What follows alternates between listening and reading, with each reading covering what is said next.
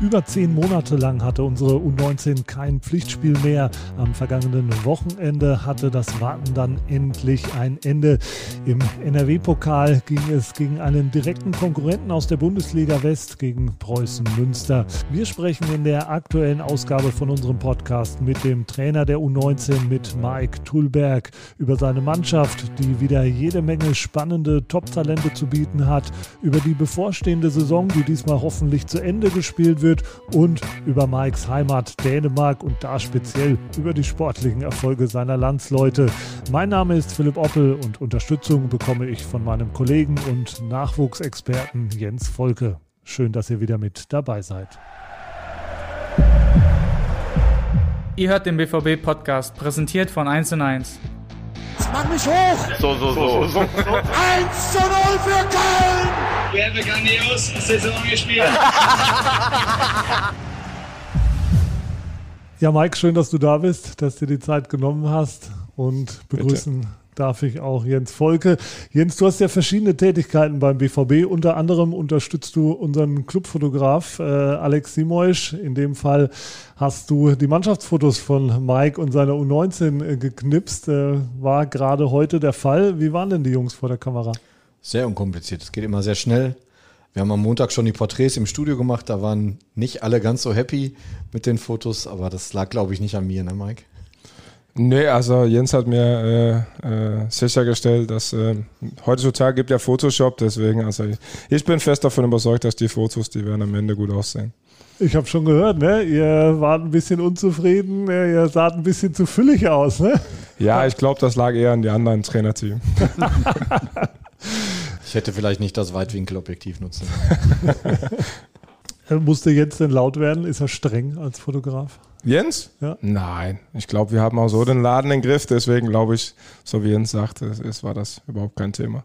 Und bei dir auf der Beliebtheitsskala, so Fotoshootings, kommt gleich nach Interviews und Podcasts, ne? Ach, also, ja, können wir so stehen lassen.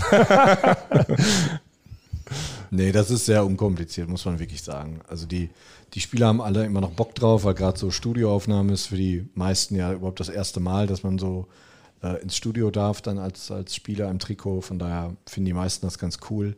Äh, haben auch viel Spaß dann da zusammen, wenn die anderen zugucken, wenn sich der eine fotografieren lässt und dann wird viel rumgealbert. Das hat Spaß gemacht, war wirklich witzig. Und bei Interviews, ich meine, es ist ja nicht deine Muttersprache. Ne? Du bist zwar jetzt schon ein paar Jährchen da, aber ich finde es trotzdem immer beeindruckend, wie du dich da schlägst. Ist das trotzdem manchmal noch ungewohnt für dich, dann Nein, überhaupt nicht. Also ich glaube, ich bin halt so eine Person, ich, ich habe ja auch selber als, als Spieler in Italien gespielt. Äh, äh, deswegen, ich kenne das ja, äh, irgendwie an anderer Sprache reden so, so müssen können. Ähm, ich glaube, ich bin so eine, ich, ich sage dann was und manchmal ist das dann vielleicht nicht ganz richtig, aber das ist mir dann vielleicht auch nicht so wichtig, sondern ich glaube, das geht es darum, einfach sich zuzutrauen, auch mal zu sprechen, was zu sagen. Und ich glaube, äh, das habe ich in Deutschland ganz schnell gemacht, wo ich nach Deutschland kam. Äh, war in Italien nicht anders, habe ich auch Italienisch gesprochen. Ich glaube, das ist auch irgendwie wichtig, dass man sich schnell mit der Sprache zurechtfindet. Das gehört sich auch, ist auch irgendwie, gehört sich auch, Respekt halt auch für mich, dass man das Sprache auch lernt und schnell spricht, äh, wo man ist. Und ich glaube schon, dass die Jungs mich verstehen.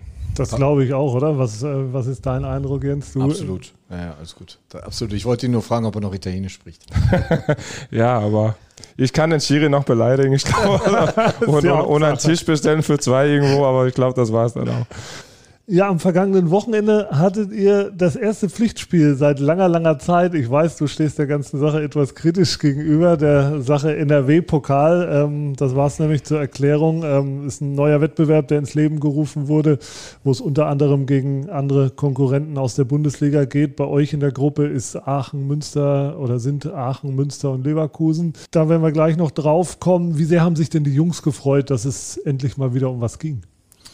Och, also ich bin kein Riesenfan von diesem NRW-Pokal, äh, habe ich auch deutlich gesagt. Ich finde es sehr ärgerlich, äh, dass wir eine einfache Runde spielen in der Bundesliga, es da dann äh, Hin- und Rückrunde. Ähm, ich finde es von an ärgerlich, weil man auch mal in einem Vergleich international einfach sieht, dass die meisten Länder letztes Jahr schon hinbekommen haben, äh, durchzuspielen in der Meisterschaft. Wir hatten gerade vier Spiele. Äh, dieses Jahr laufen wir auch die anderen hinterher, dadurch, dass wir nur eine einfache Runde spielen. Davon bin ich alles anders als begeistert. Ähm, jetzt hat man diese Pokal in der Welt äh, gerufen. Äh, das ist für mich so wie, wie Freundschaftsspiele, wie Testspiele, das ist Vorbereitungsspiele für uns. Ähm, deswegen nehmen wir die auch so an, wir gehen die so an. Ähm, also für mich fängt es erst an mit Flickspiele, wenn wir unser DFB-Pokalspiel haben in Berlin Ende des Monats am 29.08. dann. Aber trotzdem, ich könnte mir vorstellen, bei den Jungs war schon ein bisschen Vorfreude zu spüren. Ähm, du warst ja auch äh, am Samstag hier am Trainingsgelände, Jens. Ähm, wie war dein Eindruck von der Mannschaft? Boah, ich fand die ersten 20 Minuten wirklich stark. Also das erste Tor ging ja, ich weiß gar nicht, wie viele Sekunden waren es? 20, Mike? Ja, 25, ja. glaube ich. Das äh, ging ja ruckzuck da über die linke Seite. Lütke Free, äh, schöner Pass auf den langen Pfosten. Ähm, Julian Reikhoff dann gegen die Laufrichtung des Torwarts. Das war schon toll rausgespielt und die ersten 20 Minuten viel Tempo. Äh, wirklich schöne, schöne Ballstaffetten auch. Hat Spaß gemacht zuzugucken. Ja, und die Spielfreude war den Jungs eben auch anzusehen. Wenn man dich kennt, du willst halt auch immer 100 Prozent. Äh, die gab es am Samstag nicht. Waren es denn zumindest annähernd 100 Prozent oder wie warst du so zufrieden mit der Vorstellung? Nein, also ich fand insgesamt, der erste Halbzeit waren wir deutlich überlegen. 35, 40 Minuten haben wir sehr konzentriert gespielt, haben auch das Spiel kontrolliert und ja, dann finde ich, habe ich dementsprechend auch die Jungs gesagt, zweite Halbzeit äh, war so ein, ja, für mich komplett unnötig, äh, äh, offenes Schlagaustausch und haben den Gegner eigentlich ein bisschen ins Spiel eingeladen, durch einfache Ballverluste ein bisschen unkonzentriert gespielt und äh, da erwarte ich schon, dass wir in der Lage sind, das Spiel so deutlich besser zu kontrollieren. Wir gewinnen am Endeffekt trotzdem 4-1, aber auch so wie ich auch mit Jungs besprochen habe, einen Tag später, für mich ist wichtig, die sind manche von denen in ihren letzten A-Jugendjahren, manche haben noch zwei. Der eine oder andere hat die Hoffnung, äh, nicht komplett in die Jugend, ihr, ihr Jugendzeit zu Ende zu spielen. Und am Endeffekt, wir haben diese Woche auch Entwicklungsgespräche gehabt, äh, sehen die sich alle irgendwann oben im Profibereich, auch natürlich am liebsten hier beim BVB. Äh, und dann äh, muss man auch wissen, mit wem man sich vergleicht. Und am Endeffekt haben die Spieler dann abends gespielt, äh, mit denen die sich vergleichen sollen, nämlich unsere Profis äh, in Wien Wiesbaden. Und äh, da war es für mich dann zweite Halbzeit deutlich so wenig. Du sagst, es haben eigentlich alle das Ziel, oben anzukommen. Ne? Ob es jetzt bei uns beim BVB ist, wo natürlich die Durchlässigkeit sehr schwierig ist, weil wir natürlich auf dem Top-Level spielen. Aber sei es in der zweiten oder ersten Liga bei, bei anderen Teams, ähm, wollen alle Fußballprofis werden.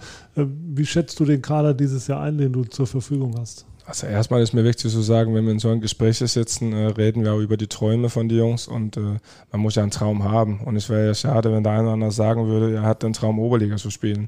Äh, das schon mal festzulegen. Deswegen, also die sollen träumen, die sollen auch hohe Ziele haben.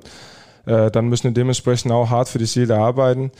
Äh, wir haben ein sehr interessantes Kader. Äh, das ist so, wir haben viele Spieler, wo es schwierig einzuschätzen ist, wo geht die Reise hin. Also ich könnte nach ganz oben gehen, aber auch andersrum. Äh, die haben selbst viel in der Hand äh, und ja, was wir auch die Jungs halt jeden Tag sagen, äh, die sollen keinen Tag verschenken, sondern die sollen jeden Tag das Beste äh, aus, aus das, jeden Tag das Beste machen, was halt geht und das auch ein Training außerhalb der Platz, also jede Stunde nutzen für sich ähm, und dann wird man am Ende sehen, wo die Reise hingeht. Im Endeffekt haben viele äh, deutschen Nachwuchsspieler oder insgesamt auf der Welt die Hoffnung, Profis zu werden und nicht viele schaffen das und deswegen äh, kommt man nur mit Fleisch dahin. Äh, das wissen die und äh, insgesamt muss ich sagen, wir haben da ein, eine Top-Truppe zusammen, äh, haben auch äh, muss ich sagen, ein, ein Riesenlob an die anderen NLZ-Trainer. Äh, das ist ja nicht so, dass äh, die alle neu in den 19 kommen, sondern im Gegenteil, äh, der Großteil des Kaders spielen ja seit Jahren hier ähm, und da ist Top-Arbeit geleistet. Deswegen haben wir auch eine gute Truppe zusammen und das macht auf jeden Fall sehr viel Spaß mit denen. Und der eine oder andere von denen wird auch das Ziel erreichen, Bundesliga zu spielen. Und der eine oder andere von denen wird das auch hier beim BVB erreichen. Da bin ich fest von überzeugt. Ähm, ist für einen Trainer natürlich immer so eine Sache, einzelne Spieler rauszuheben. Da spricht ihr immer nicht so gerne drüber. Nee. Ähm, deswegen die Frage an Jens vielleicht. Äh, am Samstag waren natürlich wieder zwei Jungs in der Offensive zumindest sehr auffällig. Ähm, sehr interessanter Spieler, auch erst 16, muss man dazu sagen. Ähm, Julian Reikhoff, ne? doppelter Torschütze und sein Sturmpartner äh, Bradley Fink. Ähm, ja, was sagst du zu den beiden, Jens? Also schon eine Freude, den Jungs da zuzugucken, ne? Ja, ich habe die jetzt das erste Mal auch zusammenspielen sehen. Ähm, ich hatte jetzt auch noch nicht die Gelegenheit, die Testspiele vorher zu sehen. Das hat teilweise schon wirklich gut ausgesehen. Also wie gesagt, das 1-0 von Julian war schon wirklich klasse, wie er sich da bewegt. Aber auch das 2-0 von Bradley, wie er den Torwart dann aussteigen lässt und den Ball reinschiebt, das war auch äh, wirklich äh, sehr sehenswert. Also hat mir schon Spaß gemacht, die beiden zu sehen. Aber auch ich äh, will, wie Mike, nicht sagen, wen ich, wem ich das zutraue, sonst sind die anderen ja auch sauer. Ja, vielleicht guckt sich ja der ein oder andere ähm, das ein oder andere U19-Spiel an an der Stelle. Wir werden natürlich die Heimspiele auch immer über bvb.de übertragen. Also das könnt ihr euch immer angucken. Lohnt sich auf jeden Fall. Ähm, die Top-Qualität haben wir ja schon angesprochen. Waren auch wieder bis zu acht Spielern bei den Profis äh, in den Vorbereitungsspielen dabei, auch im Trainingslager der Profis. Ist das für dich immer so ein bisschen Fluch und Segen, weil du die Jungs dann nicht zur Verfügung hast? Oder freust du dich einfach, dass die äh, mal die Luft schnuppern dürfen? Jetzt schon. Also ich, ich bin so ein Trainer und ich, ich hoffe, dass das beim jeder so ist, der im U-Bereich arbeitet, äh, dass äh, unser Ziel ist es, äh, mit Jungs zusammen ihr Traum zu verwirklichen, äh, die auf den Weg zu begleiten, äh, auf den Weg zum Profis. Äh, unser äh, Ziel äh, und Auftrag ist es, Spieler für die Profis zu entwickeln und deswegen äh, bin ich alles anders als unzufrieden oder traurig, wenn die Jungs irgendwie beim Profis mittrainieren darf oder mitspielen dürfen, sondern die Jungs und wir genießen da jede Sekunde, wo die da auflaufen dürfen. Die sollen da jede Sekunde aussaugen und das Beste dann mitnehmen. Ähm, Deswegen äh, ist es ja auch so, und, und, und als, als, als, als U-Trainer, klar kann man dann sagen, der eine oder andere ist nicht da, aber darum geht es gar nicht, sondern dann spielst du mit einer von den anderen Jungs und äh, am Endeffekt ist das ja unser Ziel, wie gesagt, und Auftrag, dass die oben ankommen sollte. Äh, und äh, deswegen freue ich mich, dass der eine oder andere Spieler die Möglichkeit jetzt hatte, sich oben zu zeigen, auch wenn das für den einen oder anderen einfach so früh war, weil die noch nicht so weit sind. Aber durch die Europameisterschaft äh, haben die trotzdem die Möglichkeit bekommen, weil viele Spieler gefehlt haben. Und der eine oder andere hat das auch genutzt. Und äh, darum geht es im Endeffekt. Äh, deswegen ein ganz klares Nein, sondern wir freuen uns über jede Sekunde, wo unsere Spieler da mittrainieren dürfen oder mitspielen dürfen. Wie kommen die Jungs da zurück von solchen Aufenthalten von den Profis? Äh, siehst du da eine Veränderung oder erzählen sie dir vielleicht auch mal was, Mensch, wie das war, dann da mit den Profis zu trainieren? Ja gut, also ich spreche ja schon äh, vorher mit den Jungs darüber, äh, bevor die überhaupt mal dahin gehen. Äh, zwischendurch habe ich auch Kontakt zu denen und nachher natürlich auch. Deswegen sind wir da ein fließender Austausch. Äh, es geht ja darum, erstens ist was zuzutrauen, dass man nicht dahin geht und irgendwo äh, Angst haben, da zu sein, sondern sich was zuzutrauen. Ähm, wie gesagt, was ich gesagt habe, alles auszusaugen, was man kann, mitzunehmen, was man kann und dann irgendwie im Nachhinein das zu bearbeiten und das Beste mit rauszunehmen und auch halt zu wissen, okay, worauf kommt es an? Äh, wo muss ich mir halt verbessern? Das wissen die hoffentlich auch vorher, aber es wird ja schon für den einen oder anderen sehr deutlich, wenn man da mit, äh, mit Marco oder mit der Hut oder was weiß ich nicht da rumläuft, ähm, merken die das einfach auf eigene Körper und das ist schon was anderes, als wenn ich das nur erzähle. Ähm musst du auch mal den einen oder anderen dann, wenn er dann, sagen wir mal, eine Woche bei den Profis war, auch mal wieder ein bisschen einnorden, dass er so ein bisschen abhebt oder so? Oder ist das äh, nicht Jens Gefahr? erkennt mir ja seit ein paar Jahren. Ich glaube, das kann er gut beantworten, um das nötig ist. ja, bitte dann. Ob das nötig ist, kann ich nicht beantworten, aber ich glaube, dass Mike das gut kann.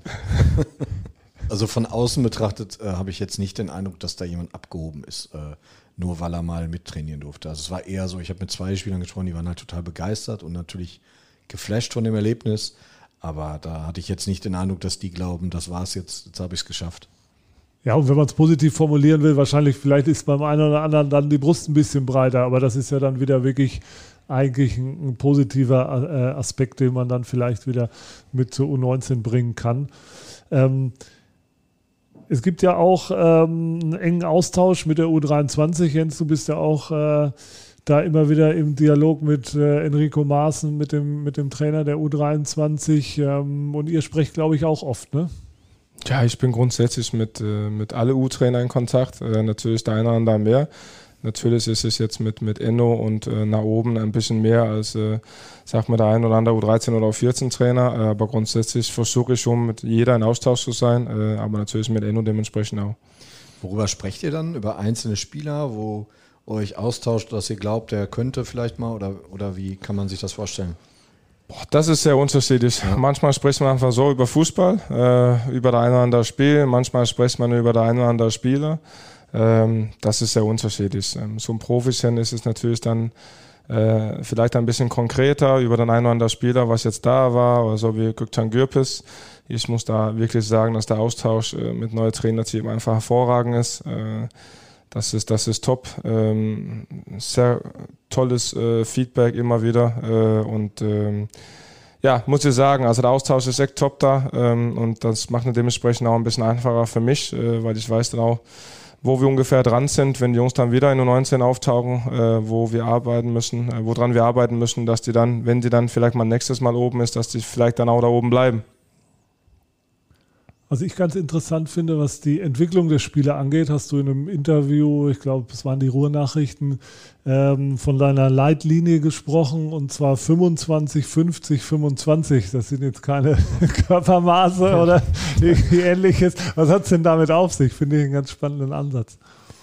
Ja gut, ich glaube, im Endeffekt ist es wichtig, dass äh, ich habe so wie kein anderer Fußball erfunden und kann das auch nicht neu erfinden. Aber irgendwie muss man ja für sich selbst dann irgendwie herausfinden, für was stehe ich, was will ich. Äh, das ist brutal wichtig im U-Bereich nochmal, da gibt kein Ich, sondern nur eine Wir. Ähm, aber trotzdem sind wir in U19 trotzdem eine Mannschaft und das letzte Step für Herrenbereich. Und dann habe ich mal äh, mit der Erfahrung, was ich gemacht habe und natürlich auch ist das halt so. Äh, ich habe irgendwann mal einen Spruch gehört in Englisch, the best äh, coach, coach is the best thief, äh, dass man versucht dann überall so die besten Sachen mit rauszunehmen und hat dann für mich irgendwie diese Leitlinie erstellt. ich glaube halt dran, dass diese Top-Talente, die dürfen halt 25 Prozent unterfordert sein, da dürfen die die Besten sein.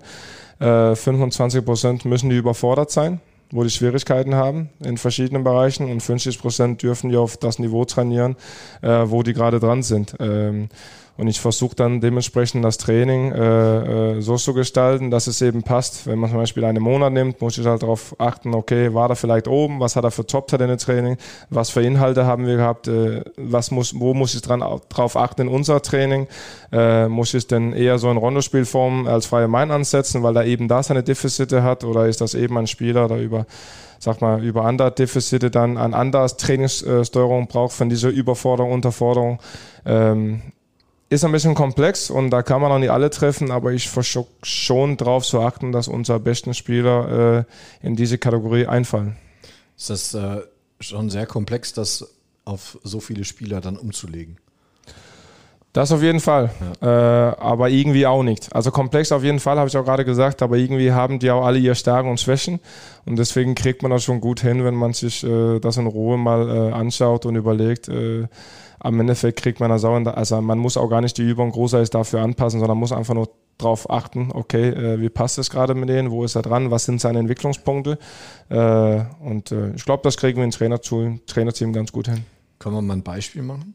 Wenn wir jetzt mal, also wir müssen keinen konkreten Spieler, ne? wir haben jetzt einen Spieler äh, Müller, der hat äh, einfach Schwächen äh, im zweiten Kontakt mit dem linken Fuß beispielsweise. Wie gehst du das dann an nach dieser äh, Richtlinie?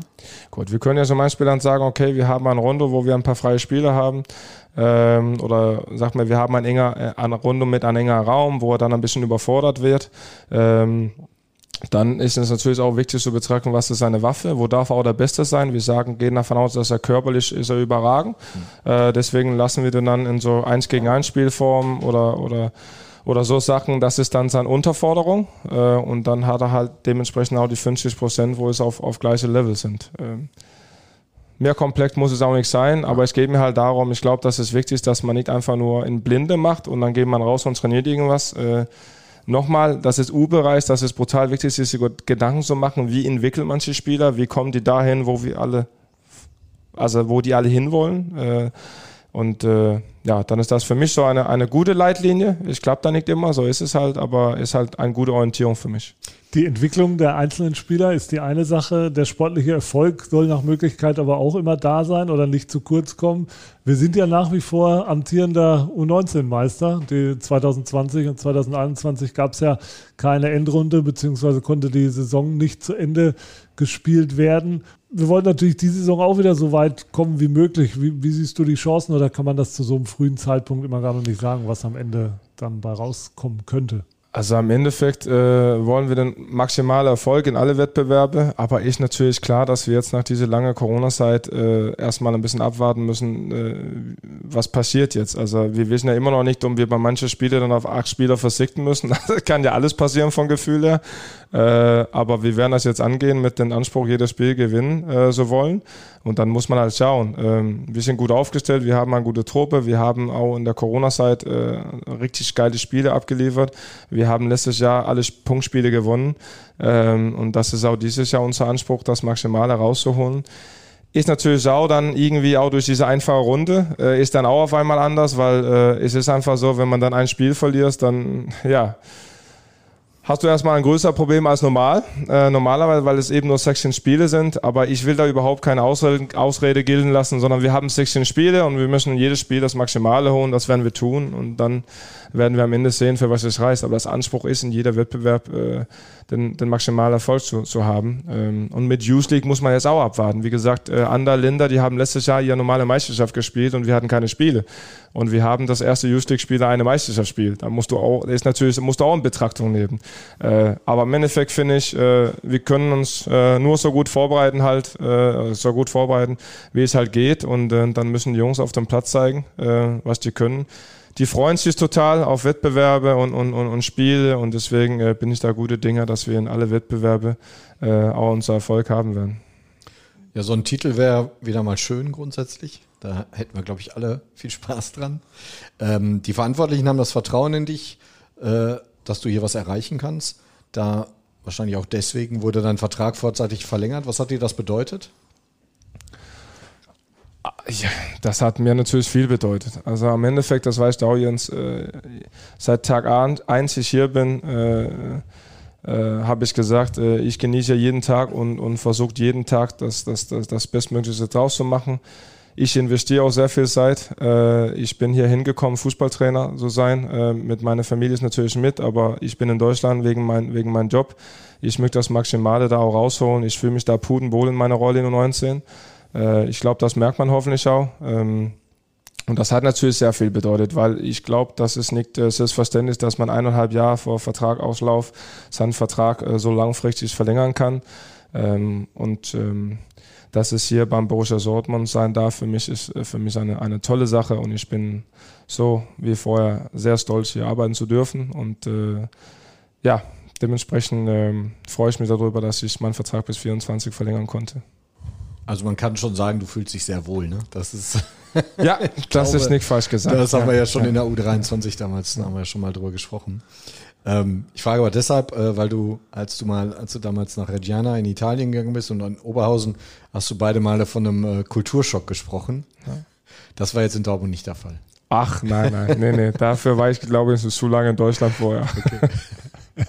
ja, und was ja auch immer wichtig ist, ähm, die Familie fühlt sich wohl, ähm, oder so hat man zumindest den Eindruck. Und bei euch auch ganz wichtig der Hund, ne? Der scheint es hier auch zu gefallen. ja, also jetzt haben wir mittlerweile zwei Jungs. Äh, damals gab es ja nur der Hund. Äh, die, die, ist ja immer noch da und äh, ist ein Teil unserer Familie. Aber ich muss schon sagen, Kinder so bekommen wir schon was ganz besonders, also kann man kaum beschreiben äh, und äh, für uns auch äh, was ganz besonders, weil wir auch damit Schwierigkeiten hatten. Äh, ich bin ja ein sehr offener Mensch äh, und, und spreche grundsätzlich offen über alle Dinge und das war eine Sache, was bei uns halt ein bisschen schwierig war und deswegen muss ich schon sagen, dass das hat unser Leben, mein Leben komplett verändert ähm, und hat mich auch als Mensch gut getan, weil ich äh, sonst äh, 24 Stunden verrückt bin mit Fußball, bin ich immer noch, aber ich tue einfach eine gut, wenn man zu Hause kommt und da steht dann, äh, jetzt unser großer Sohn gerade drei geworden, er steht dann da und den juckt das gar nicht, um ich dann äh, Trainer bin oder kein Trainer oder was weiß ich, um ich ein Spiel gewonnen haben und nicht, sondern du bist einfach der Papa. Und das hat mir als Mensch einfach gut getan. Dass es auch was anderes gibt als Fußball, ähm, das hat mir vorher gefehlt.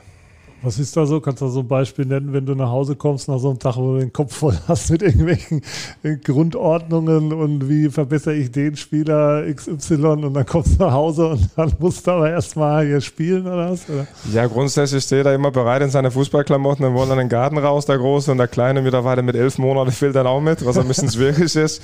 Äh, ja, einfach diese Freude, du kommst nach Hause und du bist einfach nur Mike. Du bist kein Fußballtrainer, äh, vorher, auch, wo ich Fußballspieler war, sondern du bist einfach nur Mike. Äh, und, und ich dann hier bin oder woanders oder, oder, oder nirgendwo vielleicht auch, weißt du, in Fußball nicht tätig bin, ist das meine Söhne und äh, das ist einfach was anderes. Das hat mir gefehlt. Äh, das merke ich vor allem jetzt, nachdem ich dann Papa geworden bin. Hat er denn BVB-Klamotten an? Ja, da kannst du von ausgehen. er schläft sogar manchmal in, den in der BVB-Bettwäsche. Das, das, kann er dann früher gut, äh, später guten Gewissens sagen, wenn er selber Profi ist und dann mal vom BVB verpflichtet wird. Wie gefällt es denn deiner Frau im, äh, im Ruhrgebiet? Also ihr wohnt ja in Essen. Ja. Ne? Ähm, wie gefällt es euch hier insgesamt? Also deiner Frau, den Kindern? Die Kinder, ja gut, denen gefällt es eh überall in dem Alter. Ja, noch, ja. Aber Ja, also wir fühlen uns hier echt wohl. Also äh, wir haben uns vor 14 Jahren kennengelernt und äh, Thea war dann auch mit in Italien, was teilweise ein bisschen schwierig war da in Süditalien. Haben wir auch schon mal drüber gesprochen in einem anderen Podcast. Ähm, die war auch mit in Schottland äh, und äh, Thea hat dann äh, äh, nicht nur zu Hause rumgesessen, sondern ihr eigenes Ding durchgesogen, hat studiert, hat einen Bachelor, hat einen Master, äh, hat alles, äh, kann vier, fünf verschiedene Sprachen ähm, und äh, passt sich auch schnell an. Und in Deutschland ist es ja so, dass wir schon damals, wo ich in der zweiten Liga für Oberhausen gespielt habe, oder gespielt ist vielleicht ein bisschen übertrieben, ich war oft das verletzt, aber ich war da, äh, haben wir in Essen gewohnt und die hat dementsprechend auch äh, Freunde äh, von damals und spielt dann auch mal in der Woche Badminton und äh, ja, wir fühlen uns da wohl, wir kennen da viele Leute und äh, wohnen auch in der gleichen Ecke wie damals, also deswegen ist das so unser Zuhause. Ähm, ja, deswegen, ähm, wir fühlen uns wohl. Und deine Söhne, die sind ja fast schon, ja, der eine ist in Deutschland geboren und der andere sagt, glaube ich, auch schon, er ist äh, Deutsch-Däne, ne? Oder? Ja, der Große weiß noch nicht so richtig, was er ist. ich ich glaube, dass wir da irgendwann sich für entscheiden. Nein, also der Große mit drei sagt er, wie, wie du sagst, ist, ich bin Däne und Deutsch und der Kleine ist hier geboren. Äh, ja, im Endeffekt ist es ja auch nur eine Grenze, ob es dann Deutsch oder Dänisch ist. Äh, am Endeffekt, äh, glaube ich, ist das kein Riesenunterschied. Äh, und ähm, ja, wir fühlen uns auf jeden Fall sehr wohl hier.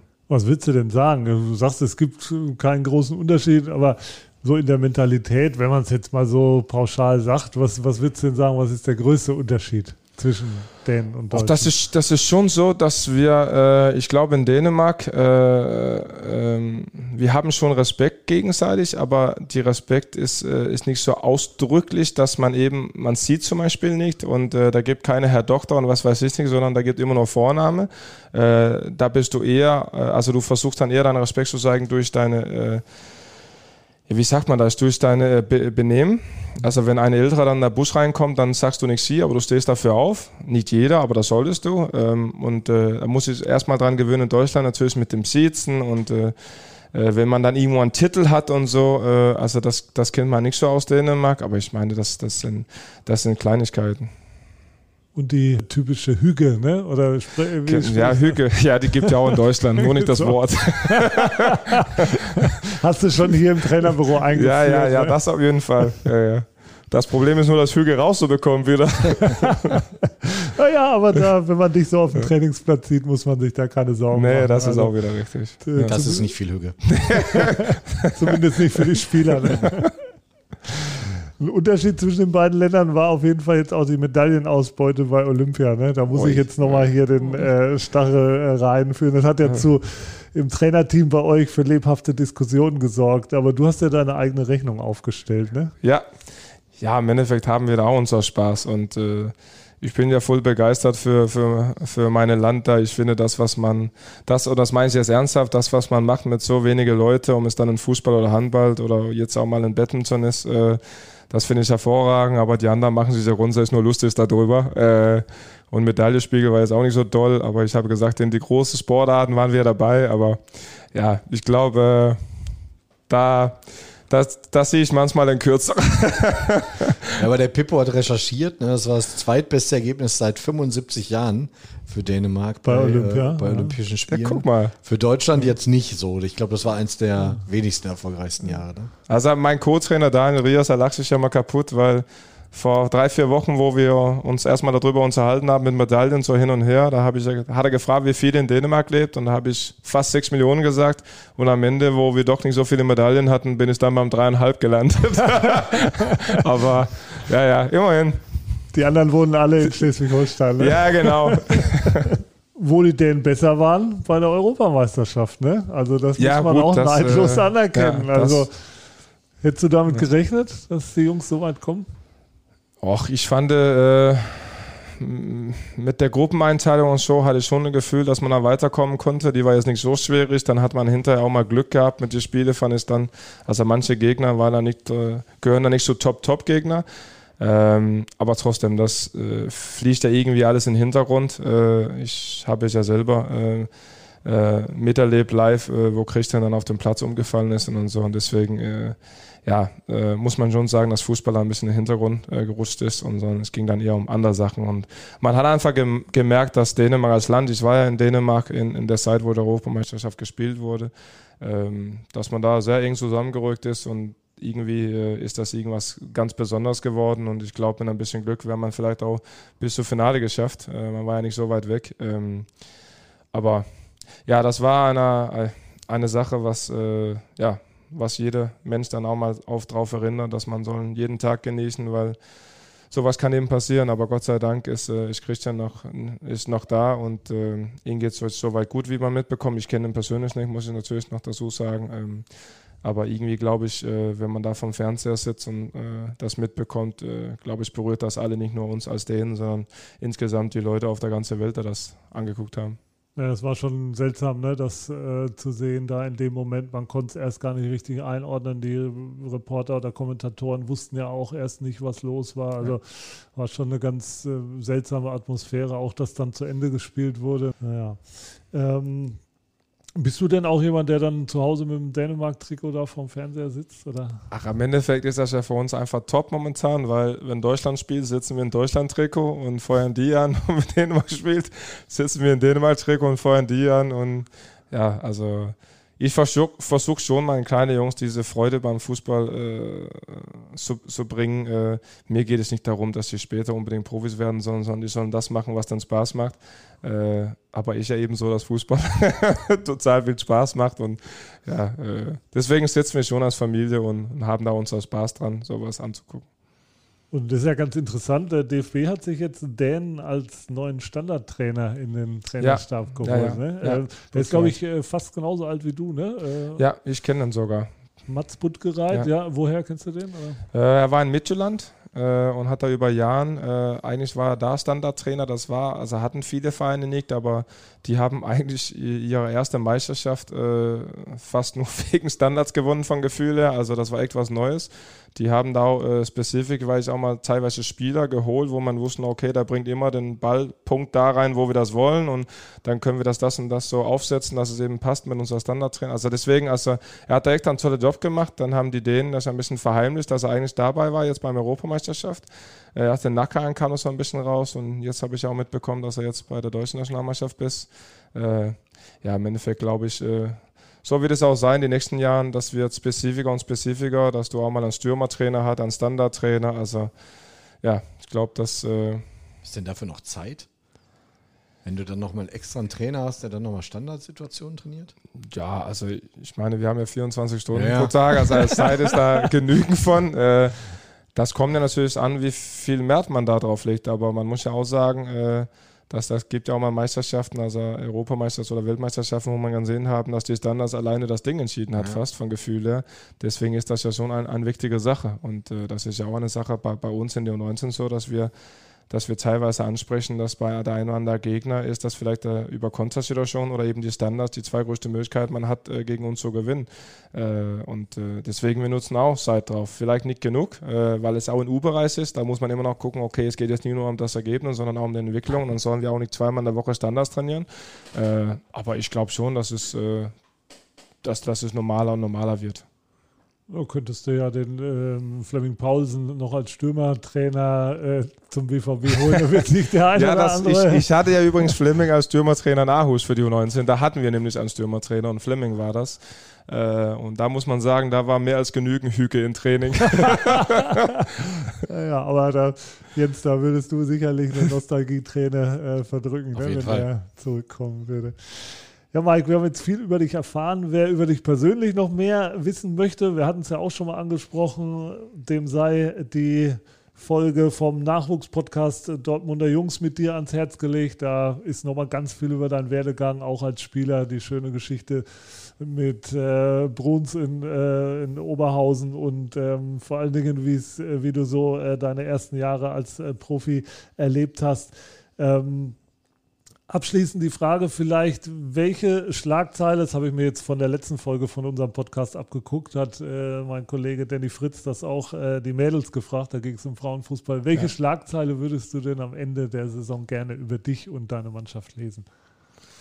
Ach, das ist eine gute Frage. Ähm, ich habe schon in einem Podcast mit, mit Jens, äh, Jens hat die Frage ja gestellt, äh, ich glaube, die Frage war ein bisschen ähnlich als äh, Spieler nach oben oder deutscher Meister. Genau. Äh, und das frage ich ja nicht. Es ist ja ein bisschen ähnlich. Äh, ich ich bleibe dabei. Äh, äh, unser und mein Auftrag ist es, die Spieler für die Profis entwickeln. Äh, und dazu sollen wir gleichzeitig schaffen, den maximalen Erfolg zu holen. Deswegen ist mein Wunsch schon, dass wir da ein oder andere Titel holen. Äh, aber das darf nicht bedeuten, dass der eine oder andere Spieler nicht oben ankommt und äh, muss es auch nicht, sondern im Gegenteil, man kann beides machen. Äh, aber ich würde mich darüber freuen, wenn der eine oder andere Junge das äh, geschafft haben nach oben. Letztes Jahr haben wir äh, ganz schnell, war, war, war Yusufa und Ansgar oben. Ähm, und das muss wieder das Ziel sein, der eine oder andere Spieler das schafft. Die Frage ist halt, wann. Ähm, wann die Nächste das schaffen. Äh, und dann gehe ich auch davon aus, dass wir irgendwas gewonnen haben. Das ist auf jeden Fall der Anspruch, was wir haben und auch den Anspruch, was ich auf mich selbst habe. Das würden wir auf jeden Fall unterschreiben, ne? Auf jeden Fall. Ganz Alles bestimmt. klar. Ja, vielen Dank, dass ihr euch beide die Zeit genommen habt und wir hören uns natürlich nächste Woche wieder bei der nächsten Ausgabe von unserem Podcast. Bis Dankeschön. Dahin. Macht's Danke. gut.